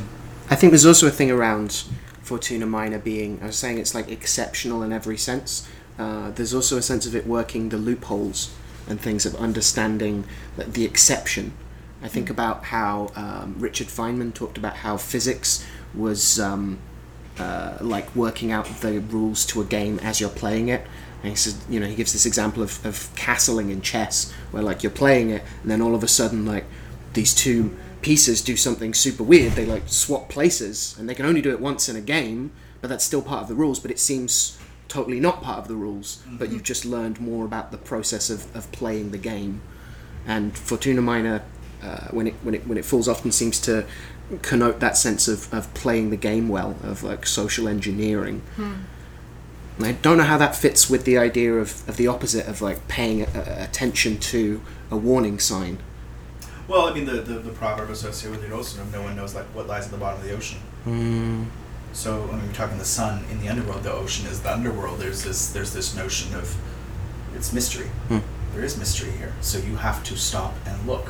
Hmm. And so part of that, if you receive a small check, you might think, "Oh, this is wonderful! Like I'm doing really good." And the, and the thought of, "Are you? Are you though? Like, don't just spend all that. Like, hmm. you know, more might not be coming." Hmm. we need to, to, to pay attention to resources, which in a famine side is, is telling as well. But right? that, but that at the bottom of the ocean, you also find creatures that make their own light. Yes. The phenomenon of bioluminescence, and that you know it, it gets back to me for me to that demimonde idea that you know among whatever you know group of people that you may fall in with you will still find potentially you know redeeming characteristics and fortunes and uh, you know alternative views of um, I don't know what it what it means to shine in this world. Mm. The the you know the virtues of the criminal underworld. Hmm. They're still there. They're just very very different from what we're used to mm-hmm. here as land dwellers. Which I think is a good parallel to, I mean, if we're talking ocean in West African belief and nobody knows what lies there, the sun is still going there. So hmm. it's lighting the underworld of the dead where- during our nighttime. So there is an immediate connection of our nighttime to the activity of the dead because that's when they're awake. The hmm. sun is in their world. Hmm. So they're, the rules, they're still there and the light is still there, but they operate on different rules. Left is right, right is left, up is down, down is up. And it's, it's a little bit of the fairyland side of it of not quite sure what things are, but if we take it into Irosuna being stop, look, and listen, and Fortuna Minor there of like, you've been given this food. Did a fairy give it to you? and are you going to be trapped in another Right. world? Does this come with loopholes? Does it come with strings attached? Yeah. Right. But, but, but also to know that as these are signs that can fall does not mean that they have always are always falling. So because if you're someone that's constantly is seeing the bad side of this, this can bring up a paranoia. This can bring up the the, the bad uh, bad pot puff of just worry Yeah. that everything is chasing you. And- Yeah, I mean that's that's definitely something else that it, it seems Fortuna Minor is about, which is you know the the kind of happy-go-lucky devil may care attitude of of of never quite making the full success of Fortuna Major, but definitely being like lucky, right? Uh, and and a luck that doesn't ever necessarily put you in uh, a, a secure place ever, but you know will help you coast if you want to turn up to your nine to five job and just get ignored enough to be able to work on your novel or or just you know dick about on the internet right? That kind of low level invisibility of the sun not of uh, of being so invisible that you get fired because no one knows what you do but but just not noticed enough just slightly you know boss fixed uh, enough to to not be burdened with big projects or not expected uh, to do too much. Pictographically, what is this supposed to evoke? Because it looks like an upside upside down. It is the upside down version of Fortuna Major, but the mm-hmm. the idea of it, it, could it be a, a vault with a pole, or is it an upside down thing? Whereas if we take it as filled, if it is empty in Fortuna Minor, when it's upright, it's really freaking precarious. It's like balancing. It's like spinning a cup on a a pole. It's spinning a hmm. plate. The Fortuna Major side of it, like great fortune, doesn't come that often. Hmm. Um, but this sign can fall just like any of the others. Like, what is that?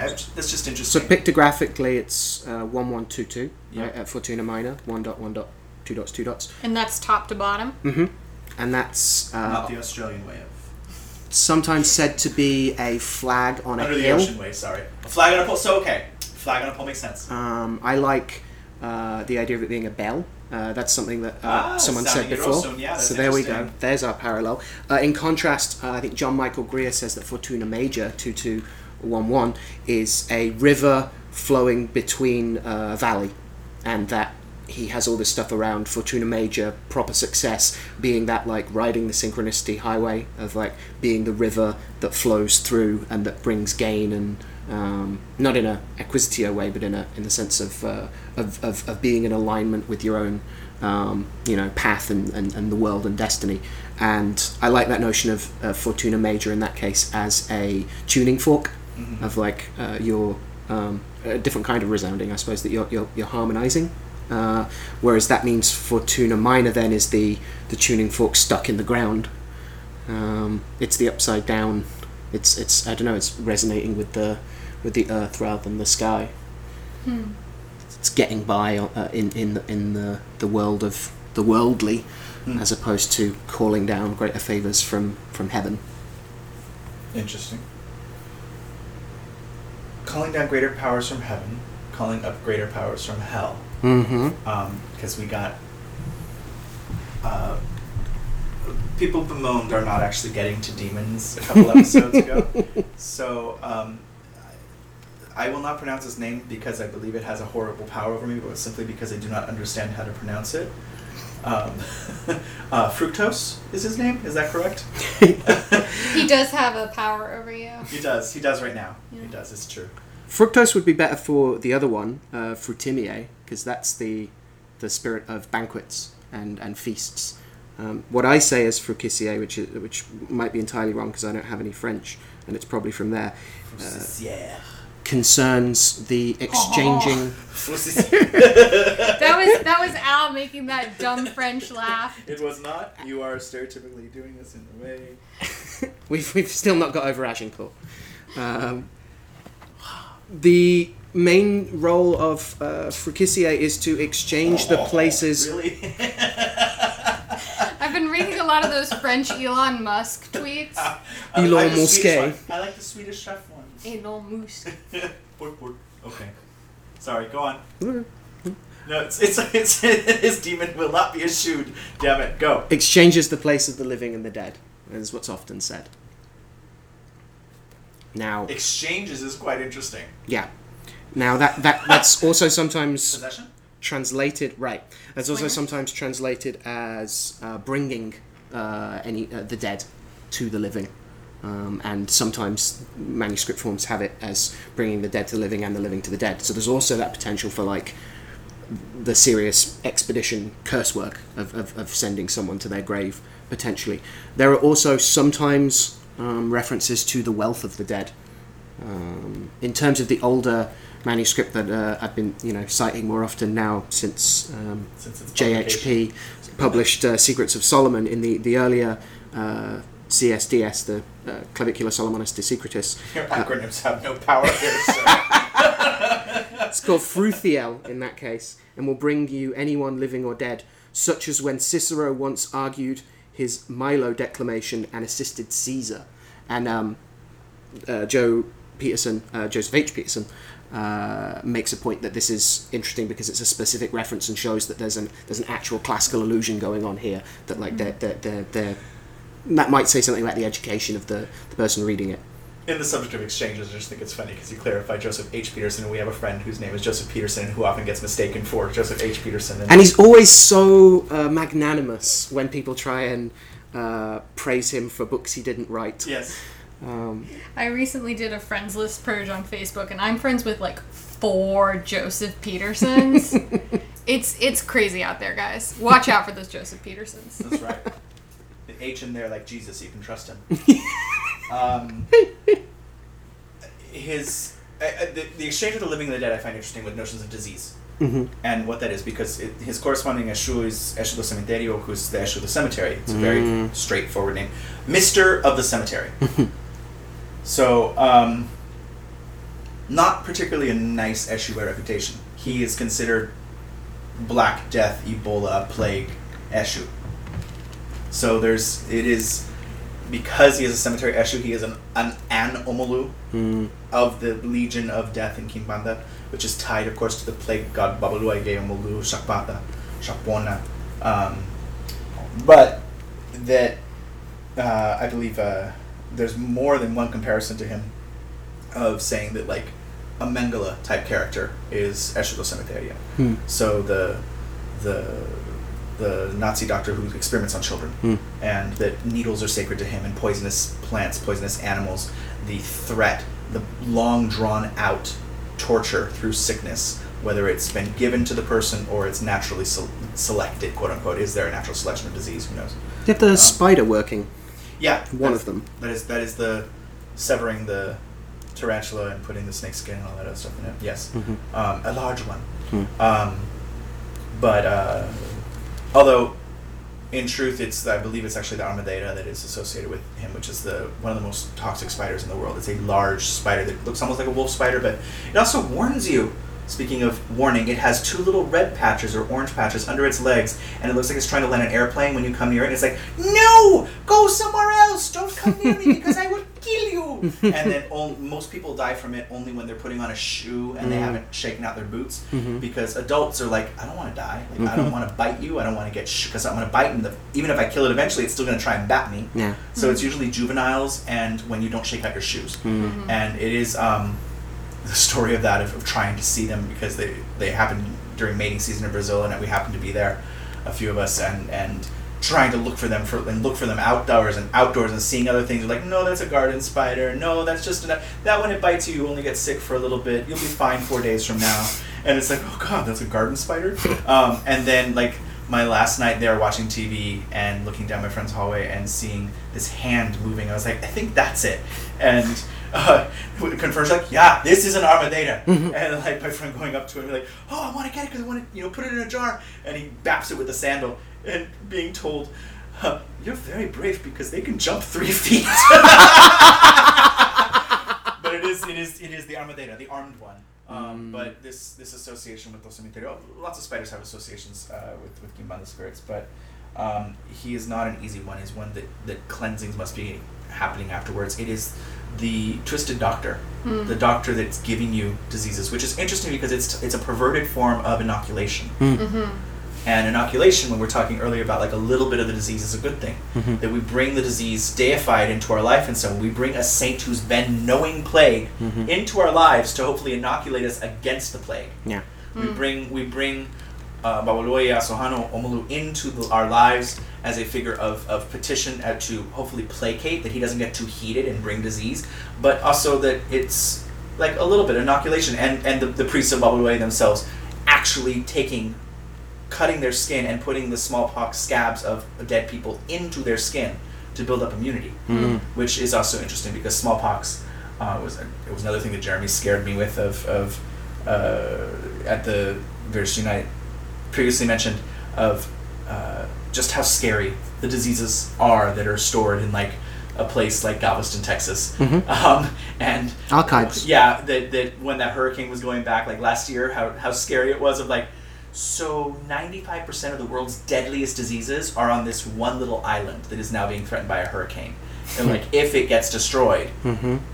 but there is extreme safety because they're obviously things that go deep into the ground and hide and like can't be destroyed by water. But it's still like it's intense. Of like how many pairs of gloves do you can you handle this one with? Mhm. And and the notion of disease. So it's just there's a lot of this talk within Kimbanda of it being um, difficult, uh, difficult to handle, difficult to be around, and Mhm. it does heat and it does bring certain energies, and, and learning to clean and cleanse oneself when working with these spirits is incredibly important, which ties back in some ways to the work with Ru, with Santísima Muerte, who is the older traditions of using Amparo, of, of having a saint or a grounding or something that pulls you back from the world of the dead, or in Kimbanda to have the Mayoral, this per, this this ray of light that can go into darkness, Mm. the sun going into the bottom of the ocean, or, or what is your light? What do you Mm. take with you? Mm. becomes really interesting to me.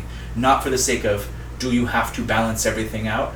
Well, technically no, but the, the it's the thought of you know the big bad necromancers out there that like so did you want to make love to the pile of bones like the conflation of necrophilia and necromancy that that uh, but the idea here of sweet things are nice too on occasion the, the the bitter can be balanced with sweet the sweet can be balanced with bitter they both help define each other but that what pulls you back to yourself Mm. that you can get lost in the ecstasy of a person, uh, a, a substance, food, uh, a performance, dancing, the weather, Yeah. Whatever it is. But what pulls you back to yourself, and, and how much time do we spend on that centering Mm. notion? Yeah, and that you might watch, you know, a movie in the Saw franchise, for example, or some other kind of extreme cinematic representation of body horror or violence or other disturbing themes. But that movie ends, and when it's over, the the wave of relief, the catharsis that happens as a result of watching that type of material is probably what most people are looking for not the you know not the actual uh you know to, to live in that space of just blood and guts all the time The sun sets and rises, and therefore is tolerable. The plague, the, the golden brat plague god that floats over us, that was drawn with sunglasses by children. yeah um, uh, Mallory was pointing out early how strange that was. Um, uh, but the, the sun is noted through its cycles, and that's interesting too. That the constant exposure to the sun would be a different thing. That the enjoyment of it, or the enjoyment of the night, comes from the the non-oppositional dualism. Just I'm going to keep pushing that Mm-hmm. uh, side of it. Um, again, because of the disease side. Uh, like disease is not necessarily the antidote itself. Disease is disease. It, it's there's is, is it that it's taking it away, or is that it's becoming like when you get inoculated, you're not taking the disease away. You're actually introducing it into your body and become and having power over it by introducing it into yourself. Mm. So you're not you haven't eradicated it, but it does eradicate the power of the disease in some ways. It's weird. Mm-hmm. you have developed a certain antibody that corresponds to that disease and thus in a way that disease has kind of become a part of you Yeah, it is you know there's a reflection of it within you That's very interesting. I, the there's a number of therapies with uh, diseases, uh, alternative therapies of uh, actually going in and trying to make friends with your viruses and your your bacteria that are in you. Of like, if I die, you die too. Mm-hmm. Um, and and that notion. And there's uh, a lot of people I know have, have found a certain peace with that. Other people think like that's way more frustration of like feeling like I'm failing at something when that doesn't work. But Mm. um, I don't know. There's something interesting in all of that of the rock, the rockifying, the rockification of it. Of this is this is the deck I'm dealing with. So I've got to find a way to make this work. and that there are ways that disease and disability can give rise to greater creativity and, and you know you're able to forge uh, new new styles new ideas um, my favorite example of that being who is it the bassist for black sabbath who the, uh, guitar- the guitarist. the guitarist thank you who uh, lost his fingers in an industrial accident, or, or parts of them, the tips of them, and had to learn how to play his instrument in a way that nobody had ever played it before. Um, Yeah, and the- fashioned himself leather, uh, f- like finger added things. And there's also some ideas. Some guitarists might disagree about power chords, uh, uh, de- uh, drop detuning, meaning that you can bar uh, the th- the top bottom three strings and produce power chords um, in a much more simple way, and play things like da da da da da da da da da da da da Iron Man, etc. Uh, Thank you, thank you. I shall be performing nightly. So, okay.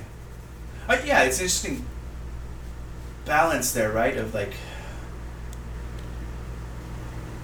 to, to there are people also who seek out disease Hmm. and exposure to things. Uh, is it inoculation? Is it hoping for what that is? There's this notion is is uh, a difficult discussion for ma- for many because of that side of it. Of like, there's a difference between um, making your own story, self mythologizing, and trying to find a way to, to, to set your myth up, myth up for the best Hmm. you that you can come out in the end of, um, versus uh, those who might uh, seek out uh, through contagion, through experience, um, risk taking behavior, uh, uh, whatever it is, and, and, and that side of it is interesting too, which would in many ways be said to be under the province of an Eshu like the cementerio of um, you know if death brings you closer to, to if memento mori brings you closer to, d divinity in some way and if mastery and genius are, are a quality of that then what happens when you willingly introduce yourself to those things if you take the kind of tantric approach of engaging in the forbidden substances in order to find a release from the taboo itself and therefore freedom but when does that become risk-taking behaviors Right, well, there's a teleology there, right? At what point are you smoking and drinking because that brings you, that's a medium by which you can get closer to a set of spirits? And at what point are you using the excuse of, I'm using this to get closer to spirits, or even developing a crutch of needing it to see spirits as a, you know, uh, so I th- yeah, I think there is a, a teleology there, right? Are you, is the is the point the risk taking, or is the point that you now recognise that disease, you now recognise that um, that pattern of abuse, getting um, uh, you know child protection training. Um, they you know anyone that you talk to or anyone that I talk to afterwards said you know there will be a month after they they teach you certain um, signs of potential uh, abuse that you will second guess every encounter you in public with every you know child and carer. Like there'll be a little part of your brain that's installed there going like but what if that that's not their kid? What if like something else is going on? And that um, that notion of um, spending hours talking about horrible things so that you know how to spot them and hopefully you know um, provide uh, services or at least call someone up who can provide services to help in some way. Um, that we again I, I don't want to just end, end on that that truism of knowing how to hurt is is knowing how to heal but I think there is something of that there. With the nature of, of the hurt and healing, um, it just made me think of the the fact that the at least the Rider Waite version of the Sun card is a it's an infant riding a, a white horse, Mm. and uh, is sometimes referred to as conquest, but other times pestilence Hmm. of the Ah. four horses of the apocalypse, right? The white the, the oh behold a Whoa. pale horse I just realized I was like, I'd never put that, that the baby's riding a white horse specifically, and then be like, okay, if that's one of the four, then that's conquest or pestilence. So that's an interesting, and disease being the owner of the world or the co-owner of the world along with death, in many ways in, in, in, in Orisha, like this, the, the are the leaders of the rest, death and disease. Um, death is not necessarily our enemy, but disease definitely pushes. Hmm. And how can we use it for divine, for, for not or, Hmm. um, for divine revelation and and advantage to ourselves. But um, speaking of advantage to ourselves, how can we use disease to advantage, advantageous to ourselves? Four thieves. So the lore of the four thieves there, of using disease to have material gain. Right. Right. Oh. and also using the knowledge of. So that the myth goes, as I'm sure many will already, already be familiar, that four thieves are wandering around some point between the 13th and 18th centuries, because one of the things about plague is that it has that quality of. Um, a, a a plague story is happening. yeah, is really transferable to a to to a particular time, but it, it is transferable to another particular time as well. Some point during a plague, which occur in these waves anyway, uh, across time, uh, four thieves are either robbing the dead or are going to um, the places that have been abandoned because so many people have died from plague, and are using a particular formulary to avoid um, catching the plague and thus are benefiting from it. And what I find interesting is that they even benefit from the formulary when they are caught in many of these stories, and their sentence is lessened uh, if they give away the secret of their uh, of their protection. That's interesting. I, I find the was it the notion of vinegar itself, right? So is a is a common way to distill or to, not to distill to, to take herbs, uh, the the sulfur of the herb into the medicine, right? Mm-hmm. Um, and instead of using alcohol directly, but vinegar's relationship to plague, the plague stones that were uh, often places of uh, outside the market where people who had who, who were lepers or were victims of the plague could still buy and sell things for daily life, and that the uh, sometimes there was it was a bald stone, meaning there was no cross on it anymore. Um, so uh, often called vinegar stones in England, I believe, uh, which is just the, the notion of vinegar as a medicine. Um, that the, the the washing rituals of water that would happen at the foot of a cross. Uh, speaking of Dos, Dos Cemiterio and Cruzeiro and all these other things, um, but replacing that with vinegar, and and what that means. Um, the notion of Christ drinking vinegar, which is a, a thing for dehydration. Oh, really? In general, that um, like switchel is a common drink when you're when doing the hay harvest. If you drink a lot of water, you're just going to sweat it out. But vinegar hydrates you and keeps you hydrated. Um, Oh, it's so- a mercy. Yeah, yeah, it is. Oh, Uh, it, it was so- always taught to us as like, look how terrible these soldiers are. To, uh, you know, No, giving giving vinegar. is when you are when you are pouring sweat. Vinegar is what you drink. Mm. Uh, but many people don't drink vinegar anymore. Like, but it's because wine, when it goes bad, you're going to do something with it. And the mother of vinegar has many uses alchemically, Mm-hmm. right? So there's that. That is a, a- when the vinegar mother shows up. Like, keep that mama, keep her happy. but the I don't know. I just the, the, the four thieves, the, the the idea that this mythology has been created around this thing, because certainly like which four thieves, why, and, and how, and which country are they from? Is it is it truly French? Is it English? Is it English? Is it Italian? What is it? And the idea that it might be um, fourth rave or fourth like an English surname. that, Oh, uh, yeah. early Before yeah, and that it, it becomes a an evolution of this corrupted last name, um, and therefore stories must, like we talked about before, like saints should, stories should evolve in some ways to fit, fit the needs of the people of the Mhm, time. Like mhm. it's helpful to have like okay, say Guinefort brings communion and this sustains them because there's now a mystery in there that is helpful for someone. As someone who has dogs is going to have a devotion to this saint that isn't possible when that dog is taken out of the story. Um, and and here, Four Thieves becomes this thing of like almost the hand of glory, but in a different way. Um, And and for thieves vinegar, to be clear, it's not one recipe. It's it's kind of a family of, of recipes, and I think commonly you'll find that there are uh, four herbs that are focused on in the recipe, and I've got a couple of them here.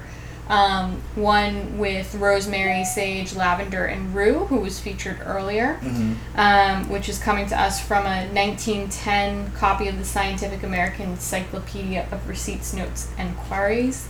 Um, and another version I've got here includes wormwood, meadowsweet, wild marjoram, and sage. Um, and then uh, Lucky Mojo has a recipe that seems to be a bit of an outlier, um, which is uh, garlic, cayenne pepper, and black pepper, along with other herbs and essences. Um, but I think the, the commonality here is often these are aromatic herbs, um, often with you know antiseptic qualities or, or you know which would be good against either the pestilence itself or the carriers of that pestilence, uh, the fleas, the insects, the, the things that might be bringing it to you. Yeah, there are definitely like uh, you know, the use of wormwood to, to ward off worms and, and other uh, insects and, and, and pests and things. The the use of pepper and cayenne, black pepper and cayenne, sort of speaks to the again the underworldish quality of this is this is thief magic. This is Yeah. you know this is this is doing something dodgy uh, magic. I also like the idea in terms of that again that demimonde thing of um, uh, one recipe I encountered specified fresh rue, so we're talking about using fresh versus dried, and dried sage, and the idea of using that which is alive and that which is kind of dead, right, and combining the two and walking between the worlds of the living and the dead and being able to do so safely. So I like that quality of it. It's also the the notion of putting anything fresh into an herbal concoction is always a risk, right? Because the contaminants of water um, uh, brings fungus, and rue is a fungicide. Hu- I mean, like there's things don't grow in the solution where rue is. Um, uh, it, the heavy reliance on camphor in some of the recipes, Mm. And which dissolves completely um, if it's done right. But the certainly the the later recipes by the time you get to the 30s it basically seems like everybody collected anything called four thieves and threw everything in one jar Mhm. and so it wasn't just the fire cider it was here's these things that work and by and the the myth is that by not by drinking it but by dabbing it on certain places of the body which were where buboes appeared so lymph nodes so behind the ears Hands, ears, the wrists the- temples. the, Mhm. the, the crotches of the body are a common thing. Mhm. So heavy pulse points, um, not just uh, crotches of the body. Uh, it's really, it's Under the arms as well, right? Yeah. which is So something- I was like, it's not just like a, a crotch and a stick. It's not necessarily where the genitals are. Just All of your crotches. yeah, all of your crotches. The Golden Legend specifies that some of the first um, buboses Yes. uh, that uh, that Saint Roch gets aren't, aren't the leg, are under the arms. It is well. This is the common places, right? So where there's common blood flow and heat, um, and skin rubbing against itself. Uh, all those things contribute to first things, but the protecting. So the, the the arteries are close to the surface of the skin. Underneath, the reddening happens underneath the protected parts, the back of the knee, under the armpits, the wrist. These things that are normally not just exposed all the time. Um, so it's interesting. Um, Which are also the places that you're often instructed to apply perfume. Yes, because of The the back of the, heat. knees, the back of the wrists, the elbows, inner elbows, and then I, I don't hear armpits that often, but of course most many people apply deodorant there, Mhm. which is its own kind of perfume. So it kind of gets Pulse us back to yeah. yeah, back to the relationship between scent and spirits and disease. Yeah, I, I, I caught a stray mention. There was no details of it. That there was an Italian version of um, uh, Seven Thieves vinegar as well. That was apparently sold as a smelling salt. And so that idea again of like scent. I couldn't find any more, details about it, but uh, that idea of yeah, again applying um, miasma and, and what is what is what is what has to be breathed in. You don't have to look at a thing. You can even you know cover your ears, but like you have to be breathing.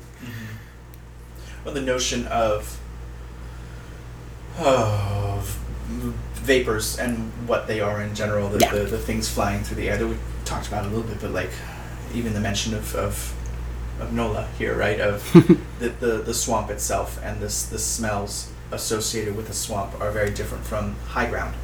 Um, high ground considered quote unquote holy and bogs and swamps. Powerful places, rarely viewed as holy. Holy has to be installed there. So there's a difference there that like the in some areas that like if there's no cemetery, bury them high up on a mountain because they're closer to God and it's okay.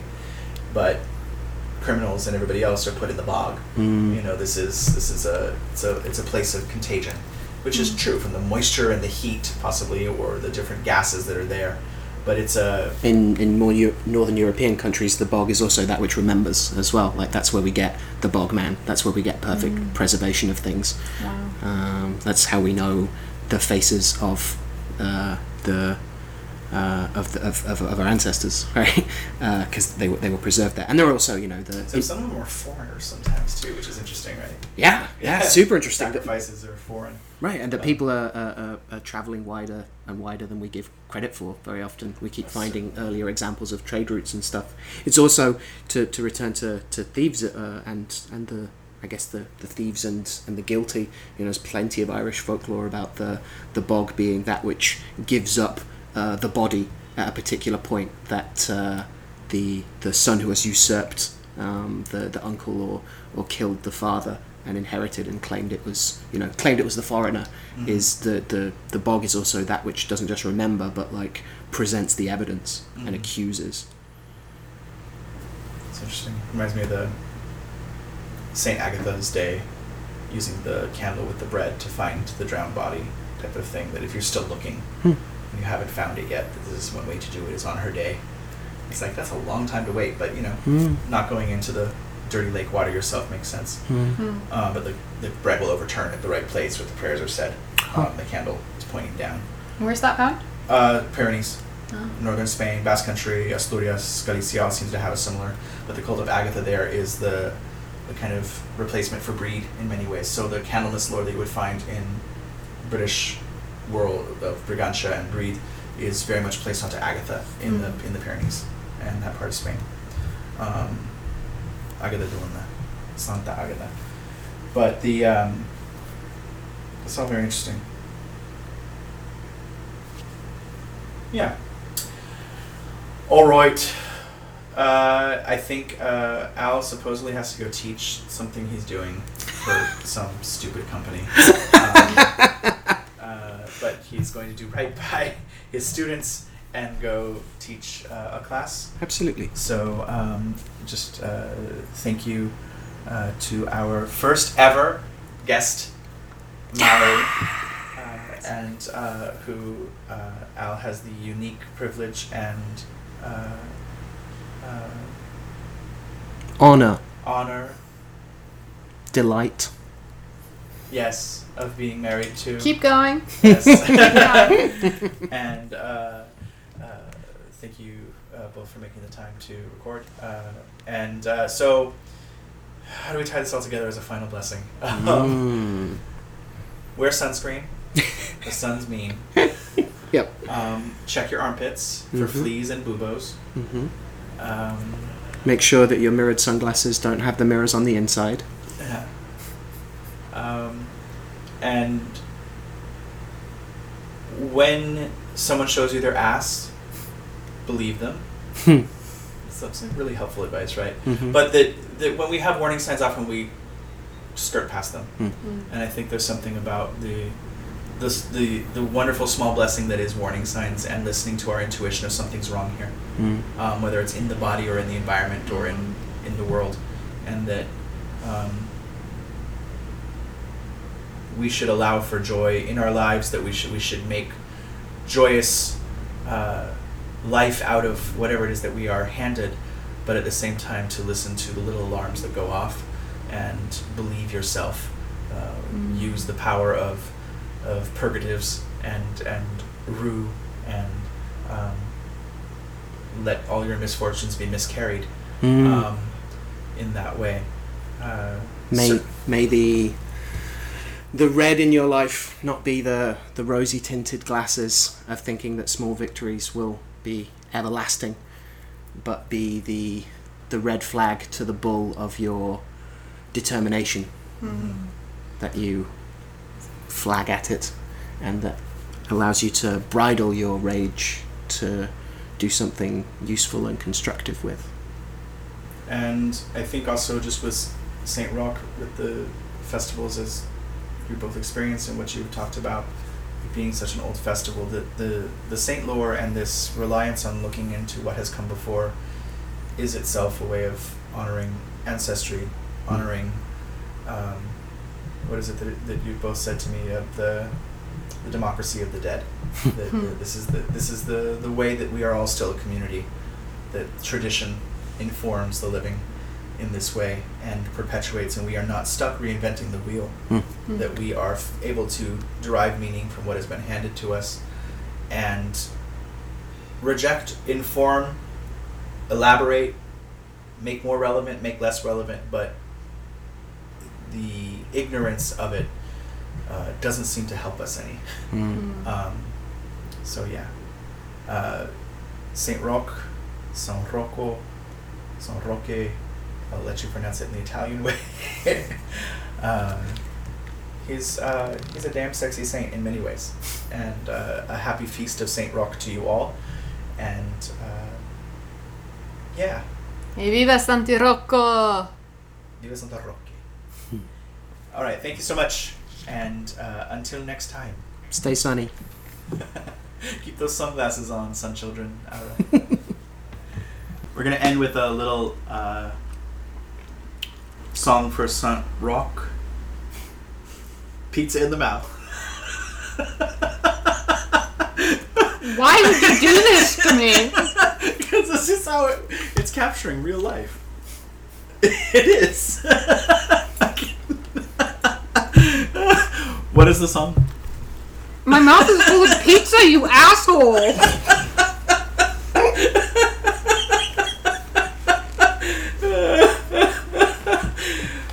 So, um, so this song is uh, in uh, the Basilicata language, um, and it is a song which is very popular among the pilgrims who are primarily coming from other parts in southern Italy, but some of them come from um, the north or from other other European countries as well. Um, and it will be stuck in your head for the rest of your life. So um, if you continue listening, be ready for that commitment.